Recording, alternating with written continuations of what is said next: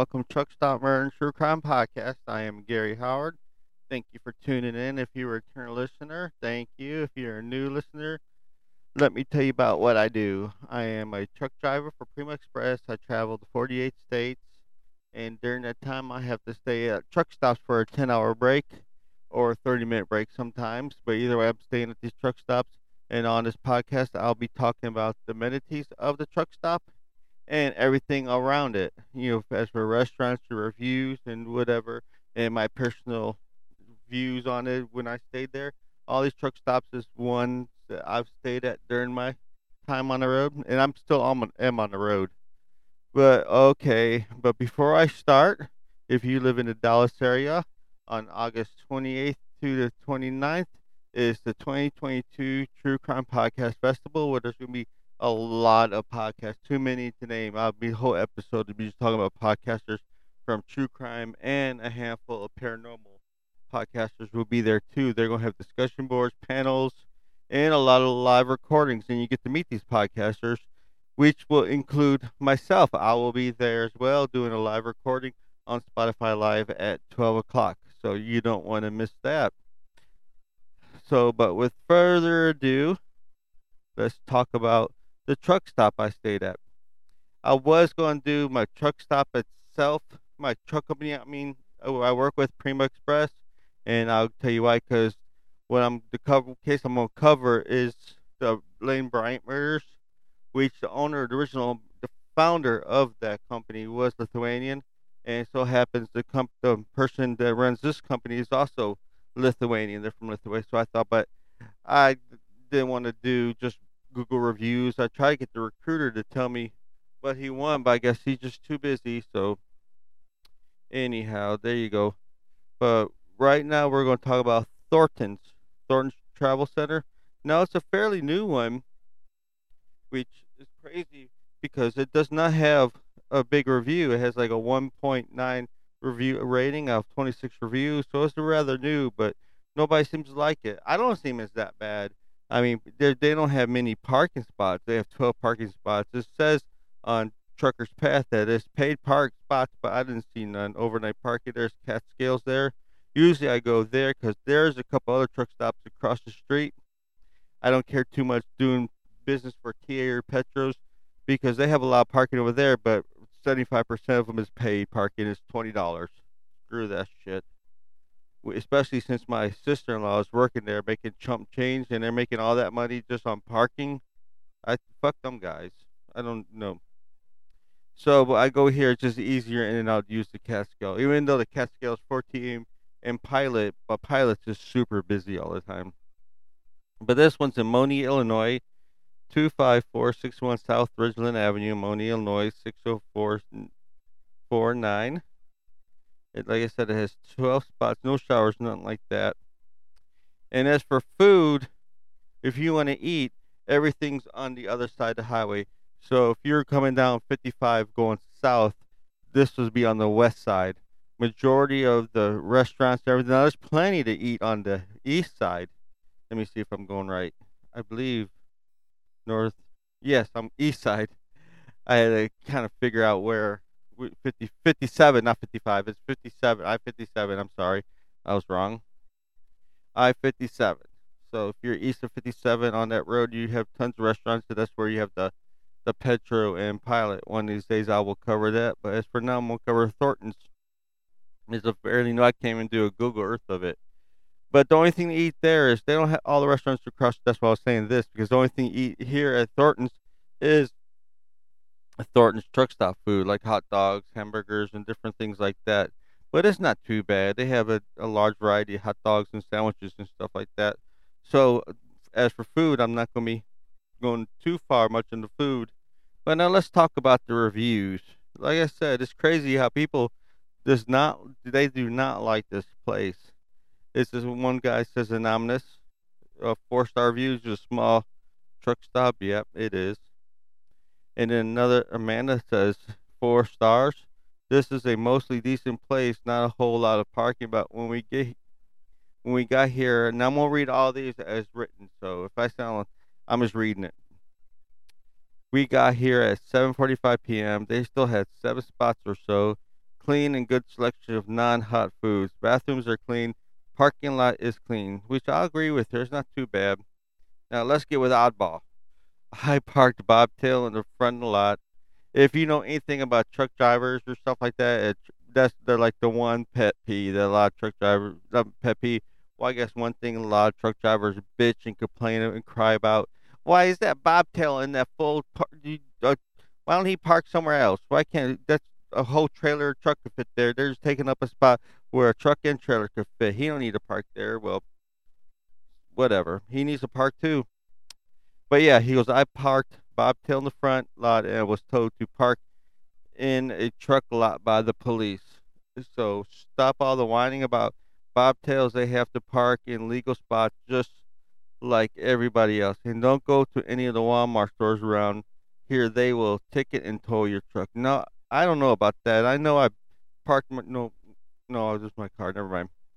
It, but on here it says parking, but that's why I don't park at Walmart because you see a lot of these places on because I look at um my GPS, my Rand McNally GPS says if Walmart if you're allowed to park there or not, and here it says it too. But a lot of times you want to look at the reviews because sometimes that information could be wrong, and you park there just to get a knock on the window with your vehicle booted, saying I need fifteen hundred to get that thing off, or in some cases they you begin towed while you're sleeping.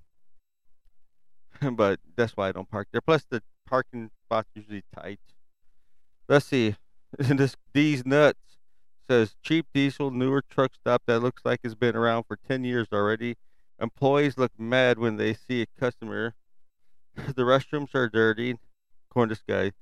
All the toilets look nasty. Floors were dirty. Sinks were the only clean thing there. It's been a year since the opening and looks run down. Even the air filters in the restroom look like they haven't been cleaned or changed since opening. Thornton's corporate needs to do a surprise shopper visit here to see how the investment is going, how their investment is going. Definitely will only stop for a fuel. I don't feel like being a cashier for the day. SMH, unbelievable. Okay, he's not happy with the place. Which I, it's been a while since I've been there. I mean, recently, but I, I didn't see it being that bad. But that's just a lot of convenience stores up in Chicago. Clearly they the people working there do no they don't like their job, but there's really nothing else, I guess, unless you know somebody or have experience or in a union. Let's see. Pun Gobbler, Pun Gobbler says three stars. Last night, 12:11 8 p.m. I rode in there and was two spaces open on a small lot. A parking lot local was backing into one, and I grabbed the other. There was a four wheeler parked in a truck spot that the parking lot driver got into and promptly left. I'm not going. He had. Uh, I'll go ahead and read since I got this far. I got lucky. It was late, and you're in a pinch. It's worth rolling in and having a look. As far as the store goes, it's a store. Don't expect much. There's a pond behind the parking space with two large beaver dams right in the center, and I'm sure the beavers are quite cozy in there. Laugh out loud. Okay, then. Arlington's too little of a place, but they have beer there. Well, he didn't say they have beer there, but he has like four mugs of beer. So, and I don't remember. I think they do have beer there actually. Airline, no bobtail parking, one star. Another star, I don't know his name is, lies about diesel prices. Okay. There you go. Walk in beer cooler, lots of snacks and food. This is a five star, first five star for this place. Walk in beer cooler, lots of snacks, food, clean, just too many bobtail drivers taking up half the spaces. Well, according to cop, that's where they have to park at. Which just baffles me. Why is the police going on private property and telling? So I don't know if that guy's telling the truth, or if you know maybe this cop was bored. But why would a police officer go on private property and tell people where they can and can't park at, unless the disgruntled employees call them instead of going out there and talking to them themselves and say, hey, sir, can you please move back here? We'll just call the police and let them do our dirty work. Okay, let's get in one more review. And this is a long one. And this is what sounds like this guy was parked on the exit. so I don't know why he's reviewing the truck stop, but it's a one star. He goes, Well, I can't believe this. I was out of hours and decided to take my chances staying in the exit for the truck stop. Like 10 other trucks. Okay, I see. Never mind. It's not the exit. There's Once you get out of the fuel lines, there's like an exit way, and a lot of trucks, a lot of these storm trucks park along the exit way. They're not nobody's way. So, but people park there, and like 10 other trucks did do. Whoa, let's start again. Wow, I can't believe this. I was out of hours and decided to take my chances staying in the exit for this truck stop like 10 other trucks do. About four hours in my sleep, someone came banging on my door. I woke up and peeped through the curtains of my truck with T R U K and saw a man standing at the door. I moved the curtains acknowledged him. I saw something different immediately when he saw who I was. I'm sure he doesn't know me, but I realized that the problem was quickly the color of my skin. Wow. The guy got in a rage, I mean, within three minutes. By the time I can put on my clothes and got into my driver's seat, I saw him on the phone. I have no idea what was about to happen. I drove off and turned at the light, light, L I G H, and I couldn't believe there were cops with lights blazing down the street and turned into the truck stop that I had just drove out of. Wow, this place is so full of hate when Jesus decided to walk away. Wait, hey, even Jesus decided to walk away. That's the last time I fuel or away my truck here. You're a cancer in the world, ma'am. People like you are the reason things are messed up in this world. So there you go. There is the Thorntons and Monee and the only place to eat you can eat there. Now let's on to the murder. We are talking about the Lane Bryant shootings.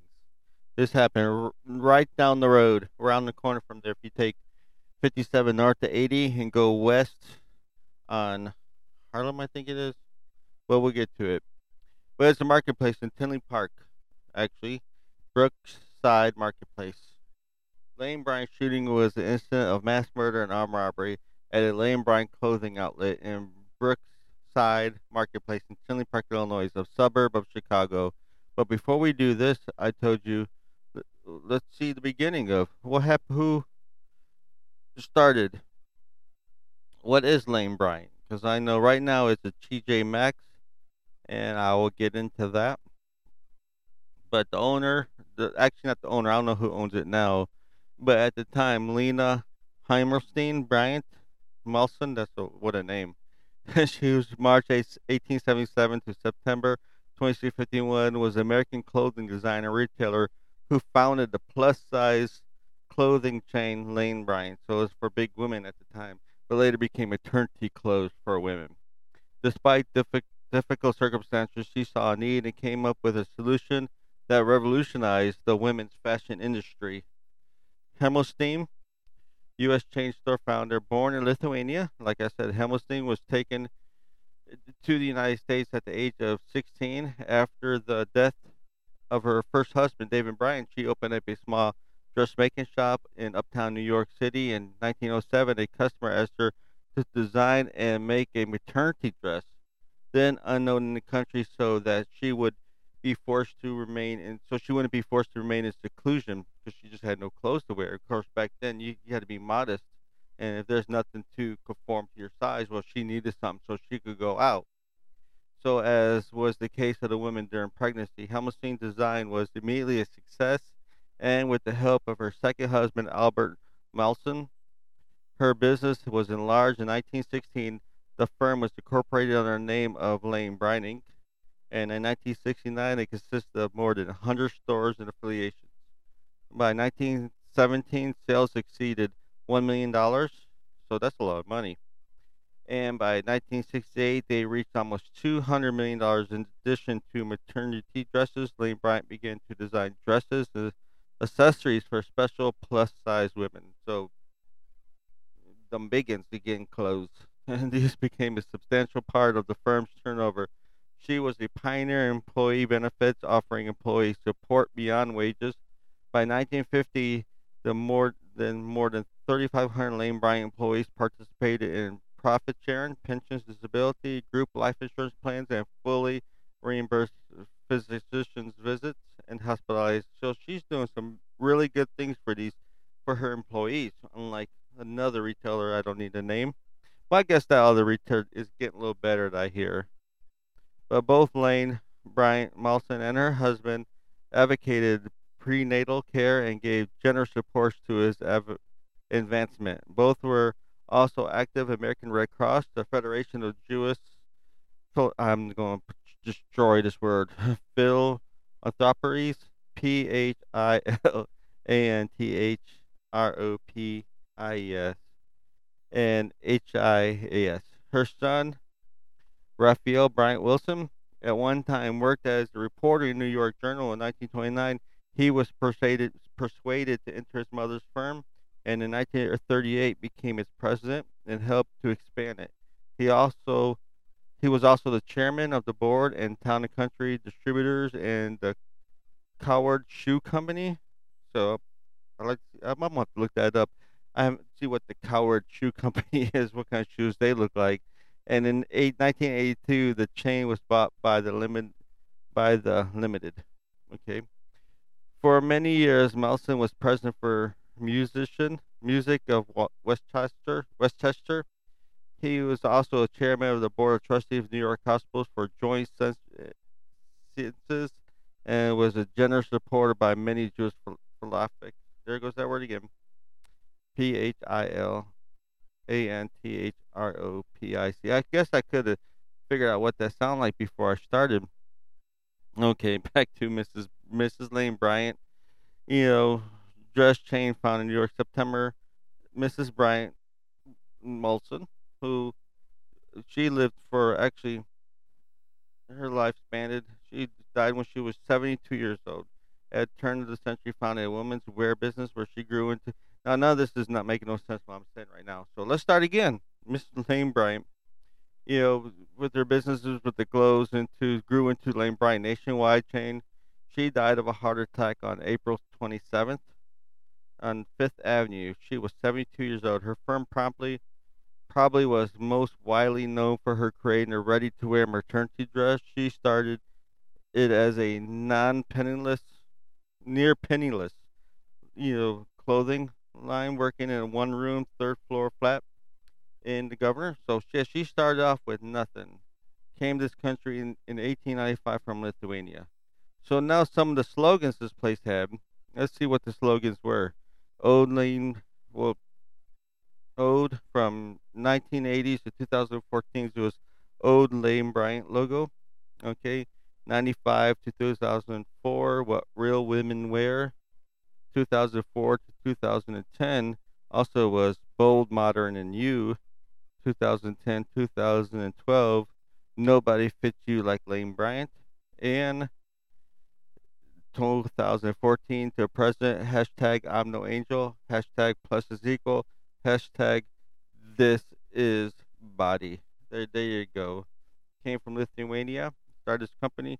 That's why I was really thinking about making instead of the truck stop, making the um, my company instead. But I didn't really. I, I don't know. The information could be on Google or everything could be true, false, disgruntled employees. I tried to get the recruiter to help me, but I guess he's just too busy. So I went with that. So the Lane Bryant, just back here, Lane Bryant shooting was the incident. I already been all that. The Lane Bryant store was in a shopping center to house a super target Kohl's, pet stores, and restaurants. The identity of the shooter remains unknown to this day. Police release, released a sketch of the suspect, received two dozen leads on the very first day. On the gun, on the day of the gunman entered the Tinley Park Lane Bryant store shortly after opening up at 10 a.m. The man posed as the delivery person. On the morning of the shooting, the Tinley Park Lane Bryant store was having a large clearance sale manager Rhonda McFarland knew her associates would need help with the extra foot traffic, so she came in on her day off. Before opening the store that morning, Rhonda had taken all the receipts to the bank.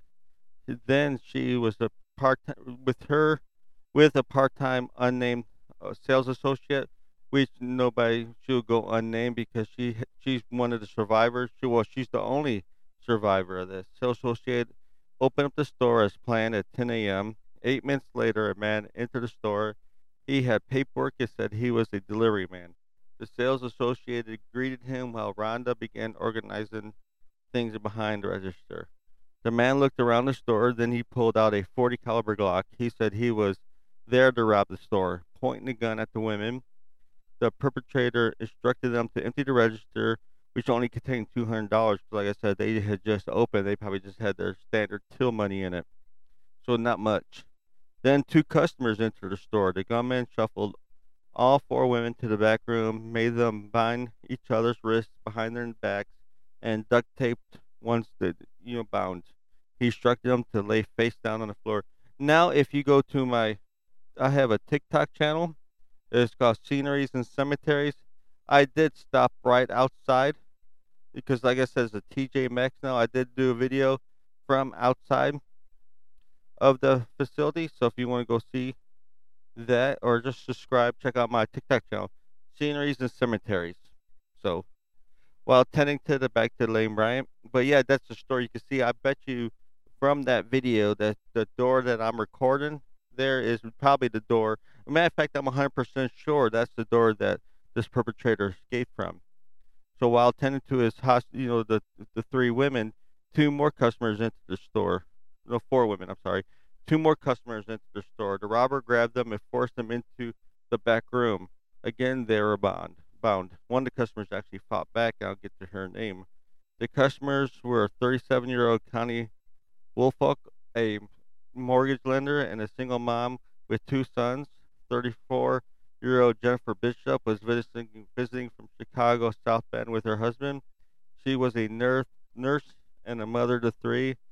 33 year old Carrie Chiuso was a school counselor. 22 year old Sarah Savinsky was shopping that morning for clothes to wear to her new job at CNN CNA Financial in Chicago. The man went through the women's purses and stole money and other belongings. Once he was distracted, Rhonda made her move. She, she, she had her cell phone nearby. She was able to get her hands free and use her cell phone to call uh, 911. At 10:45 a.m., the Tinley Park police officer had only released, you know, at this time, the, the only partial let me read again. She was able to get her hands free and call the herself with her cell phone 911 at 10:44. The Tinley Park have released part of the 911 call. You can hear Rhonda whisper Lane Bryant, you know, we're trying to be real quiet at the start of the call. And in the background, you can hear this guy talking about how he's losing it, he's losing it. But then that's when he saw what she, she was doing. But yeah, when the dispatch put out the call to the Tinley Park Police Department, the officer that was just a few hundred mile 100 miles away. No, she a few hundred yards away at the super target. The officer arrived with the scene within two minutes, so he was right there. Of course, she's probably kind of leery, but by that time, you know, she made the phone call, noticed what she's doing, and that's when he decided to execute him. Now, the part-time sales associate that did survive, she was lucky. She turned her head at the last second and just kind of grazed her somehow. But after that, she was just she just played dead. And this is where the description of the perpetrator come from. The shopping center was closed and locked down while being searched. It was reopened after police found that the gunman had left the media area. Shoppers described it as a tense situation after the shooting.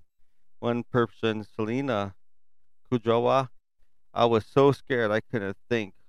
Who was in the Target store? Who was in the Target store across from the William Bryant, according to the Associated Press. She and other customers watched as police checked dials with weapons drawn. The AP reported there was a similar scene in the pet store nearby, which both these places are still open. Another person, Tracy, a woman named Tracy Casavala, reported said that there were six police officers in the store with their hands on their guns and holsters ready, just looking for this guy. They don't know where they're at. They don't know what this guy looking, so they're just looks like so they're just searching all the nearby stores because he could have hidden them. Authorities believe there is only one shooter. Helicopters help in search for the gunman, who is no longer believed in the immediate area, he said. Authorities were downloading surveillance video from the business' businesses within a mile and a half of the Lane Bryant store to see if the cameras captured the gunman. And they didn't really capture the gunman, but they did find like different vehicles. And here's what they found: at 10:39 a.m., shortly before 911 call was made from inside the store. A van or SUV arrives in front of the store. Now, keep in mind, this is all grainy footage. You know, of the store and parks head on direct in the front of the door. At 10:40 a.m., another car arrives and parks near parked nearby. What's more, what's more, at 10:45 a.m., the vehicle leaves, and less than a minute later, the other vehicle departs. The vehicle leave right around the same time the police believe the killer would be leaving the area. Now, police are hoping to use these grainy images to help identify the vehicles. Cops think that the police think that the vehicles, at very least, contain witnesses to the crime and could even be linked to the killer.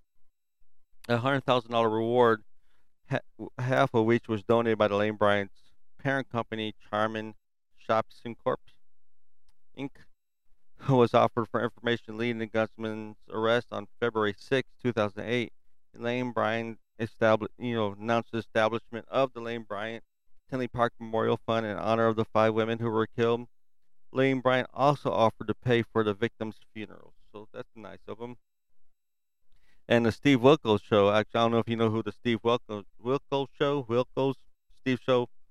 Wilkos, I guess that's the name he was part. He was one of the security guys for Jerry Springer show. They kind of branched off to do his own show. I never, I couldn't stand the show. He just get people there on different things and uses a platform to yell at people who couldn't say nothing. He'll turn to just be a big bully on their show. Kind of like the Jerry Springer show, where Jerry Springer would just kind of stay out, but he'll actually insert himself and just down talk. Even if there don't, there's no need for it, he he would still do that. I guess that's what he. But people like that stuff. But yeah, being taped from in Chicago, like Jerry Springer profiled profiled the suspect of the shooting at the end of one episode since the incident.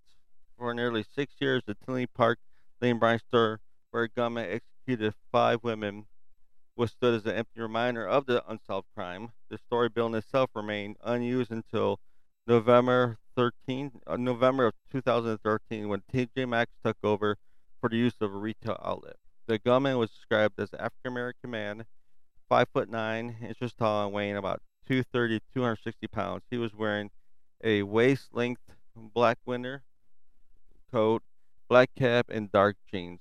Now, this description did come from, I said, the woman who did survive, actually, which is going up because they left her. Nobody knows what her name was. She was feared of retaliation because, of course, it's unsolved, and they don't want to put her name out to public just in case if this guy tries to look her up. But this is the description that she gave the police. He was a male, black, 5'9 to 6 foot, 200 to 230, 230 pounds. Did I? Well, we got all that. black. The killer had three to five puffy cornrows pulled back. The killer had a braid over the right ear that had four light green beads. Eyes was unknown. Other physical characteristics. Cops say the suspect was a husky build, there's no signs of scars or tattoos. No, need. they don't know about that because what he was wearing. Trace habits. Police described the possible suspect as wearing a dark-colored, below-the-waist length winter coat. They say he had black jeans on with an embroidery on the black pocket, similar to a cursive G. If if that makes any sense to you, what I just told you, he had a G on the back pocket. This, uh, but I need to get back in. I'm so out of practice on talking on this thing. I need to get back into this. The suspect was wearing a charcoal gray skull cap. On the morning on Saturday, February 2nd, 2008, a lone gunman shot and killed five females in Chicago area women. Closed the stores. Yeah. So there you go. That's his description about them. Some other notes about this is at the aftermath was, you know, of course, like I said, to this day, now there are some similar ones, you know, murders that happened not too far, which I'm not going into that some people are trying to say they're related to each other, but after researching everything, I just don't see other than using the same weapon. Forty, you know, I, there's really no other connection besides was mass murder and with the use of a 40 Glock. So yeah, nearly for nearly six years, the Tinley Park Lane Bryant store, where a gunman executed five men, women, has stood as an empty reminder of the unsolved crime. Like I said, all right, I had to stop for a while. I'm curious. A lot of times I do stop a lot of recordings. Can you all tell when I pause the recording and go back? Let me know. I'll try to do all this if this if you can really tell when I break into action. I know a lot of YouTubers. I mean, I like the shows, but you could tell when they take breaks between things because their figure kind of shifts.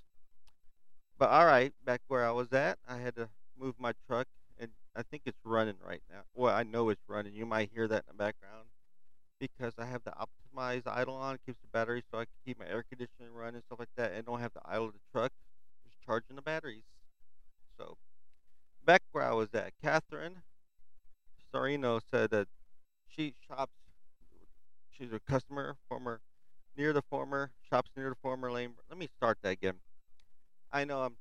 If you're still with me after all this, I'm trying to get back into things. I'm not going to try to butcher up. I I record this once, and the editing was just so I just end up deleting it. I'm just going to run with it. You, it'll get better as time progresses. Once I get back into the recording, which hopefully I do have a guest coming. That hopefully my next episode will have this wonderful individual, Hannah from Texas 1031. I'm trying to get her on board for episode or two. If you have not heard about that, they're Texas 1031. Yeah, go check them out. They do. They Texas 1031 because it's Halloween. They end their shows with Happy Halloween, but they do shows out of Texas. True crime shows. It starts off with two, but since I moved, well, I'm not gonna get too much in their business. But yeah, check them out. I enjoy them. And so yeah, the, back to where I was saying. Catherine says she shops near the former Lane Bryant, often pausing to reflect on the victims. I would sometimes stop at the Target parking lot and would just look across to give a moment of silence to recognize people recognize people died there. She said, on Thursday, on the, that day, I should have wrote the day. I have Thursday. The 23,000 23, square foot retail space will reopen as a TJ Maxx, welcoming customers into the store for the first time since the slam. The building was tragic. The building with tragic past are known as stigmatized properties, according to real estate experts. How communities deal with these such facilities varies. Like for example, school officials in Newtown County, Connecticut, decided to tear down Sandy Hook Elementary. I don't know if you've been paying attention to news.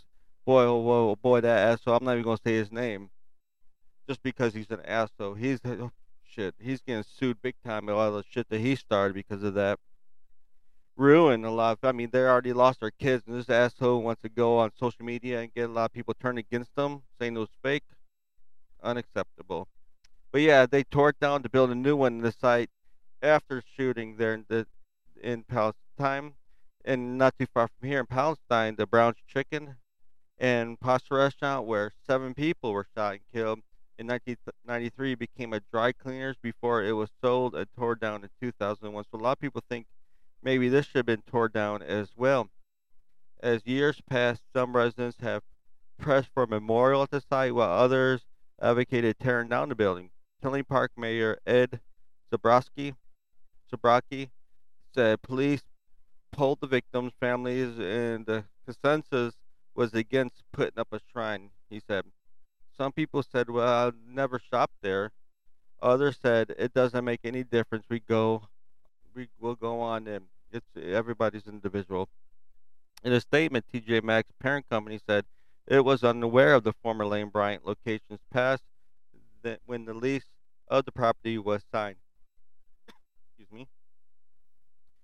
Doreen Thompson, vice president of the corporate communications, declined to discuss whether TJ Maxx would have moved into space in the Brookside marketplace that have if they had known the history of it. The company announced a ten thousand donation ten thousand dollar donation to Together We Cope, a southern suburban homeless prevention charity run by Straniero, S T R A N I E R O, in honor of the victims of the tragic, tragic shooting that occurred in this location in 2008. Illinois does not require a seller to disclose that a crime had occurred on the property, said John Broadbooks, Director of Communication of Illinois Association of Realtors. But sellers have a responsibility to disclose defects that could affect the property's value, like being um, a scene of a murder. The property owner of the place, which is based in Ohio, declined to comment on it, but the company said in a statement that it would match the $10,000 donation by TJ Maxx and to put together We Cope in memory for the families. Maurice Hamilton's Hamilton's sister, Rhonda McFarland, was the manager of Lane Bryant, who called 911, of course, from inside the store before she was killed. Police have already gathered all the evidence from the store. So Hamilton said it was only a matter of time before the space reopened. So they all planned. They know it's going to reopen. They're just not going to tear it down. But there's nothing to be mad about. Hamilton said people are going to going on with their business. So the Lane Bryant killings have drawn comparisons to the Browns restaurant slaying in Palatine. I I think I forget how to talk. Doing that, that's my William Shatner speaking. The Lane Bryant have drawn comparisons to no, stop. That's I'm wrong. Sorry. Browns right there comparison to the Brown chicken restaurant flame. In the case, two gunmen went into business at the closing time. This is the Browns chicken time and shot and killed all seven employees, including owner. The crime was unsolved for nearly a decade until a tip and DNA evidence led to the conviction of James Degorski and Juan Luna. As workers demolished the Browns building in 2001, they stopped to let. Here's what I thought was cool. They stopped to let the sister of a 16-year-old shooting victim throw a brick through the window of the building. Get some anger, like they said on Forest Rocks, not Forest Rocks, Forrest Gump. Sometimes there's just not enough rocks to throw. I'm assuming she probably wanted more. And find the people, them two assholes, who they did arrest, James and Juan, and throw bricks at them. So yeah, a bank now operates in the new building site. Girl, Gerd, Guido Tanto, G U I D O T E Tenuto, bought the former Browns chicken. somewhere else, a T E N U T A. I need to learn how to read. but anyhow, bought the former Browns building in 2001 as the owner of a nearby grocery. He said he knew relatives of the victims who hated to look at the property. He said, I felt pretty good about it. He said, to, of demolishing it. It was an ugly thing to look at every day because a lot of people lost their life there. It was at least, it was the best thing I could do with the property. So, just nice. I know I had a relative, they still have not built on. I have a, my aunt, you know, just, well, I call her my aunt. Her and her um, five children died in a fire in Stockville, Illinois, and they still have not built nothing there. This just leave. One of these days, I would like to make a memorial for her. I think we'll see. Hopefully in the future. But yeah, Tinley Park trustee Dave Seaman noted that the area of the shopping center was where TJ Maxx is open is undergoing renovation. So they're trying to make it different. I think the people who lost their lives will forever memorialize it, but it's not the building that serves the memory. It's what each individual was, Seaman said. Hopefully, what what hopefully that's respect and not forgotten. Respected, not forgotten. Hopefully, we'll get the bad guy who did it. So, let's talk about the victims of this. Let's start off with Rhonda McFarland. I said, she was the manager. Now, this information is on Find the Grave. I'm going to go over some information by each victim. Of course, I can't go over the unnamed one who identified the individual because, like I said, t- to, to this date, nobody, you know, her name was never released to the public. But yeah, Rhonda C. McFarland, age 42, died. I'm going to read what it says off of Find the Grave. I, I couldn't put any, but I'm not even going to try to rewrite it because what they said about these five women is perfect. You know, about it describes them where they're at. And I'll tell you if you want to go, if you live in the Chicago area, and say you want to do, you know, do some visiting. Only one of the women are not buried. She was cremated. But let's go with Rhonda McFarland, age 42, died Saturday, February 2nd, 2008, in Tinley Park, Illinois. Born in Joliet, LTH class of 1984. U.S. She was an Air Force veteran, formerly employed at Nicor Corp. Served as associate pastor, Embassy Christian Center. Currently managing the Lane Bryant store in Tinley Park. See, one of the theories they have that they think I'm gonna break for a second. They think maybe he was a member of the church that was upset about something that was going on, but I'm not really gonna get into that because this is about her, not theories or rumors or nothing like that. This is just I'm gonna try. I try. I do try to stay to the facts. So she was a giving person. McFarland, ordained minister who began working at the clothing retail after her Crest Hill church closed, spent the past two years as a storage manager, store manager.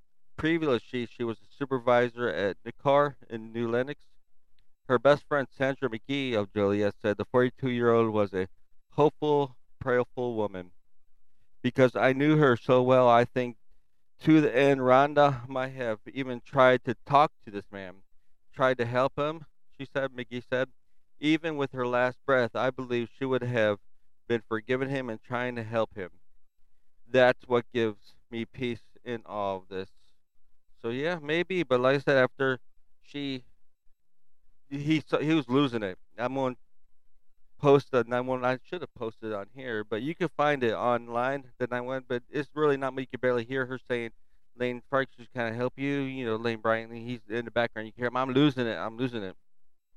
But yeah, the church played a significant role in McFarland's life. Her family said, "The Lord has an angel in heaven, and her name is Rhonda McFarland." Said one family member. McFarland served her country in the Air Force for several years working as a nurse as, at nurse at Andrews Air Force Base, her family said. Rhonda's passion was helping everybody. If you ran into her, she would have helped you, said her friend Anthony Franklin oh, of Joliet. She was she just was a giving person in every manner of the word. Rhonda's passions were writing and helping others to find their passion. He said to the end she started a program called Princess Unveiled a few years ago. So she's she's really a good woman amazing, sounds like. Basically, it was a program to teach girls etiquette and guide them to help them to grow up to be young, productive women. Franklin said she did have plans to continue it, and she was planning to expand it to other churches around the area. So it seems like she was always thinking about others before she was thinking about herself. So Rhonda C. McFarland was born January 10th, 1966, in Will, Joliet, Illinois, here in Will County. She died February 2nd, 2008. She was 42, Tinley Park. If you want to go visit her and put a flower on her grave, you could go to Woodlawn Memorial Park in Joliet, Illinois. Her memorial ID is 2448 3359. So there is Rhonda. And next we're talking about Sarah Szynski. Hope I'm saying that right. Szafranski, Szafranski, 22 of Oak Forest, Illinois, was killed. This is back, like I said, find the grave. Was killed during a robbery at the Lane Bryant in Tinley Park, Illinois. Sarah was 22, beloved daughter of Mary Catherine and Ted Suzuki. And I hate it. Szafranski. Szafranski. Dear sister of TJ and Katie, dear soul, may O'Brien Fillin, cherished granddaughter of Edward and the late Lillian Leeson, Leeson the late Theodore and Lottie Savinsky, loving niece of Ray, Barbara, Stance, Ed, Leeson, Tom Leeson, devote. Let me go back to because Leeson, because they have parentheses in this. Loving niece of Ray, it has Joan Savinsky, Barbara, Michelle, Michael, Michelle Stance, Ed, Debbie Leeson, Tom, Pat Leeson, devoted cousin and friend to many visits, and they go on with the visitation 3 to 9 p.m. And if you want to visit, Sarah Therese, T H E R E S E, Szafranski, she was born May 26, 1985, February 2 February 2nd, 2008. She was 22 years old. She was from Tinley Park. And if you want to go put a flower by her grave, go to Good Shepherd Catholic Cemetery in Orland Park. Her memorial, she's plot section 7, block 49, lot 9, grave 3. Her ID is 243 57119. I add all that the information about the memorial ID just in case if you get there and you do want to pay respect to them, you could give give them that information and maybe they could find it. So we're going to Connie R. Wolf, Woolfolk. Woolfolk. And I'm to start with where she's buried at first, because how I got in my nose. Connie R. Woolfolk, birth August 4th, 1970. So me and her the same age. I was born in November, but she's a few months older than me. She died February 2nd to 2008. She was age 37 in Tinley Park, but she was cremated. This is the woman that fought back when he came in because there was um def- he had defensive she well of course I'm about to say he had she had defensive wounds on her, so she was not going down without a fight. Connie, 37 of Flossmoor, Illinois, was killed in a robbery at Lane Bryant store in Tinley Park, Illinois. From the Southtown Star, Connie Woolfolk was looking forward to a fun night Saturday. That Saturday, the devoted single mother had scheduled a manicure and pedicure and had said had paid a visit to Lane Bryant looking for an outfit to wear for her girls' night out. So she was going out to have a good time. Which nothing wrong with that. So Connie Thurston was a popular, hardworking mother of two boys. She had plans to go out with one or two friends. I think she was just looking for something new to go out. Something new to go out, said Arian Wolf, Wolf, Woolfolk, grieving for her sister, for his sister, a day after she and four others were slain in the women's clothing store in Tinley Park. Friends and family described Connie as a popular, hard-working mother of two boys, including Merrimack Rodriguez, 10, who is M E A M A E R I C Rodriguez, 10, who suffers from spinal bifida. Connie, 16-year-old son, Victor Rodriguez, attends Homewood Flossmoor School, so they're still very young. The straight A Crete High School graduate once worked for the Village of Park Forest. She was fantastic in everything she did said Tom Mick, village manager of the Park Forest, where where she worked from 1999 to 2006. She was tremendously upbeat. She could take the angriest customer that came into the village hall and work them, work with them to do a a 180 on their attitude. So she worked. She knew how to talk to people.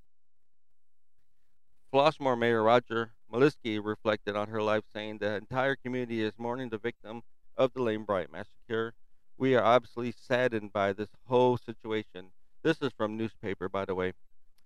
I'm going to read straight from the article. Whiskey said, "I just, I was just with the father on Friday. is such a shock."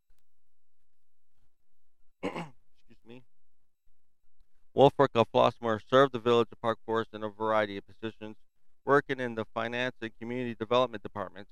Connie was just a great person in general. Mick said, People rem- remember her by her smile and her personality. Friends and family said that she recently had a, started a mortgage company with her mother and worked towards bringing economic development to Park Forest. So she was looking to do, she has some big things going on. She was fantastic in everything that she did, said Tom Mick, village manager of the Park Forest, where she worked at, where worked for, from, I'm already read that. But there you go. Connie was just a great person. And uh, Carrie Caruso, she was born January 12, 1975. Of course, she. I'm not going to go over the date. All the dates is February 2nd, 2008. She was age 33, Tinley Park. She died. That's where she died. She was in St. Mary's. If you want to go visit her, St. Mary's Cemetery in Monica, Will County, Illinois. She does not have a memorial ID, so I can't give that by Carrie, 33 Franklin, Illinois, was killed when a Lane Bryant, when a Lane Bryant in Tinley Park, that's where it's bro, in Lane Bryant, Tinley Park, Illinois, was robbed. Carrie was remembered as a loving wife who devoted her life to counseling teens. She graduated from Homewood Flossmoor Community High School in 1993 and was returned to her alma mater 10 years later as a social worker. Meeting one on one with students who had personal problems. Carrie, you know, of Franklin Park, beloved wife of Anthony Chiuso, Chiuso, C H I U S O, loving daughter of Don and Penny Hubbock, dear sister of Michelle or Jennifer Hubbock, cherished aunt of Madison and C J Hubbock, daughter in law of Anthony and Rita Chuso, C H I Chuso. That's what I pronounced. I said Chuso. Sister in law of Deanna, but just goes over her, all her family. From the Southtown star, Carrie Hubbock Chiso was the life of the party, an outgoing, outspoken woman who lived every day with a parable joy. From the first time I met her, it was her smile that captivated me. Her husband, Tony, said on Sunday, that Sunday of right after had been crying as he remembered the first chance meeting at Morgan's Bar and Grill in Monica, Mokena. I'm going to do a case out there about a kid who killed his sister, but enough of, I'm not going to get into that. That's down the line. I can't stop thinking about her. I just knew she was the one. Carrie worked as a counselor at her alma mater at the high school, a job her husband said she loved dearly. Tony described their whirlwind romance that started with their first date at Buffalo Wild Wings, also, which at the bar. I guess that's where they're going to party from the party there, but I guess they messed up Wild Wings. Seven months later, he proposed her Chicago hotel suite decorated with candles, rose petals, and toy frogs. Let her know that she had found her prince. That's something. Her saying yes, I felt like the luckiest man he ever said in this planet. He said, luckiest man, he said. The two married on June 10, 2006, at St. Joseph Church in Homewood with a reception at Olympia Fields Country Club. I know where all that's at, so it's not too bad. Real nice area. That was the happiest day of my life, he said, just being able to share her and share that moment with her on the altar and looking in her eyes and telling her how much I love her. If his wedding day was the best day of his life, but Saturday was the worst. So yeah, so another amazing woman. All these women just seems like they're well, not seem like they are amazing. So we did lost some angels on this planet when this monster came in here and shot her. Last, we're talking about Jenny Bishop was born January 29th. Did I say where she was? Yeah, I think I did. Yeah, I did say where she was buried. I couldn't remember. But yeah, let me go back just in case if I didn't. This Carrie is buried. In her memorial. You could lay flowers if you want to in St. Mary's Cemetery in Mokena, in Illinois. It's in Will County. So let's go back. Yeah, Jenny Bishop was um, born July 26, 1997. I don't know, man. It's been a while since I did this. I guess I can't keep up talking. But yeah, in St. Bavo Catholic Church in Mishawaka, Indiana, Jenny was a was a 1992 Marian High School graduate where she was known for her basketball and softball skills. She graduated from Indiana University with a Bachelor of Science in Nursing. In 1996, she had been employed by Memorial Hospital in South Bend, Indiana since 1995. Her most recent asset was in the ICU. Her fellow nurses described her as a compassionate, caring, knowledgeable, and effective nurse. She was most proud of her recent promotion to charge nurse and added responsibilities it brought. Jennifer was a loving, caring wife, mother, sister, and daughter. She brought joy to the family, children, and family. Her children were her life. They were bright, inquisitive, happy children due greatly to their wonderful mother. Jenny loved spending time with her family. Cottage of Birch Lake in Michigan, with her family at Couch Birch in Michigan, and was there with her family most summer weekends. So she went there a lot. She also enjoyed vacationing with the bishops at their Orlando attractions. Escaping Fe- February cold, Jenny often was involved with her children, nieces, nephews at various schools and athletic functions, helping out and cheering them up, cheering, cheering them on.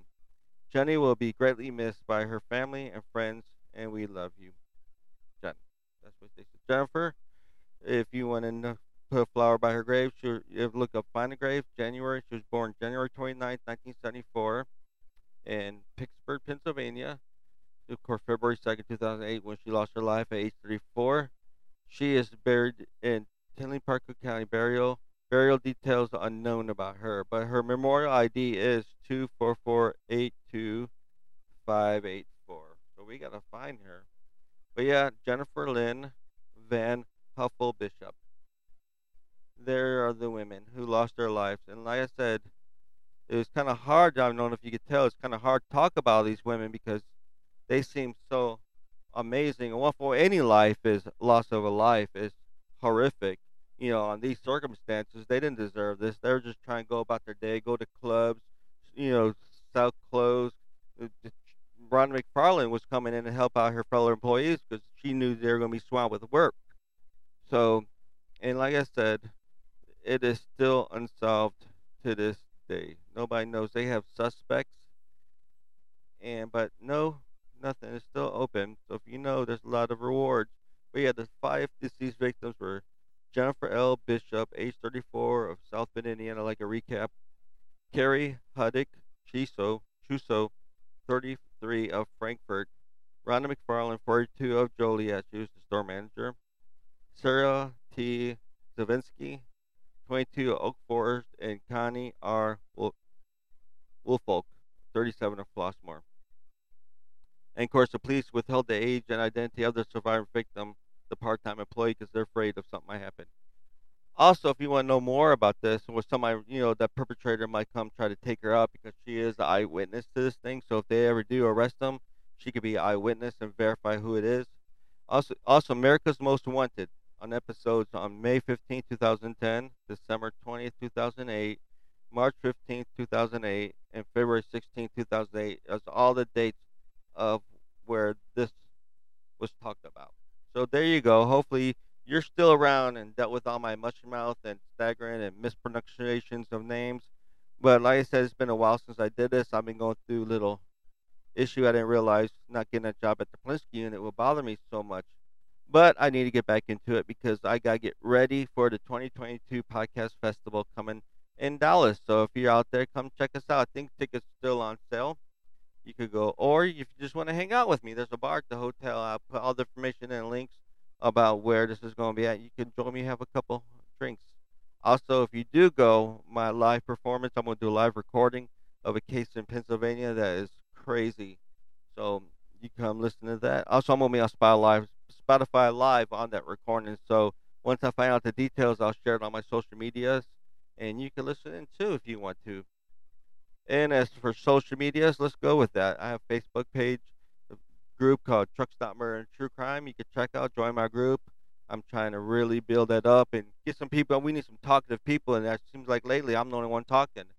Uh, so on Instagram, Truck Stop Murder, Twitter at, at Truck Murder, or you can email me with all your hate emails and stuff like that, talking about how I'm a babbling buffoon and can't pronounce names right.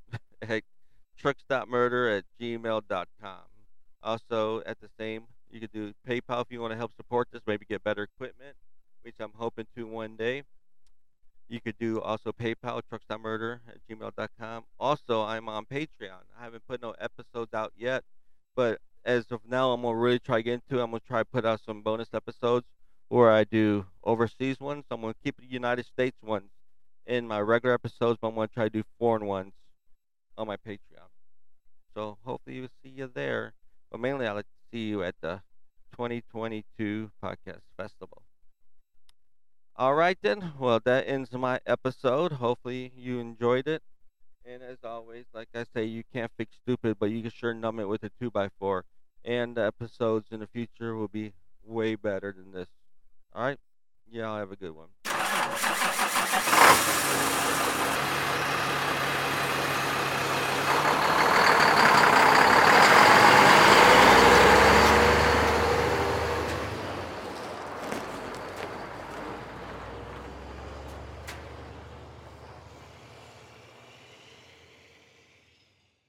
Huh? Huh?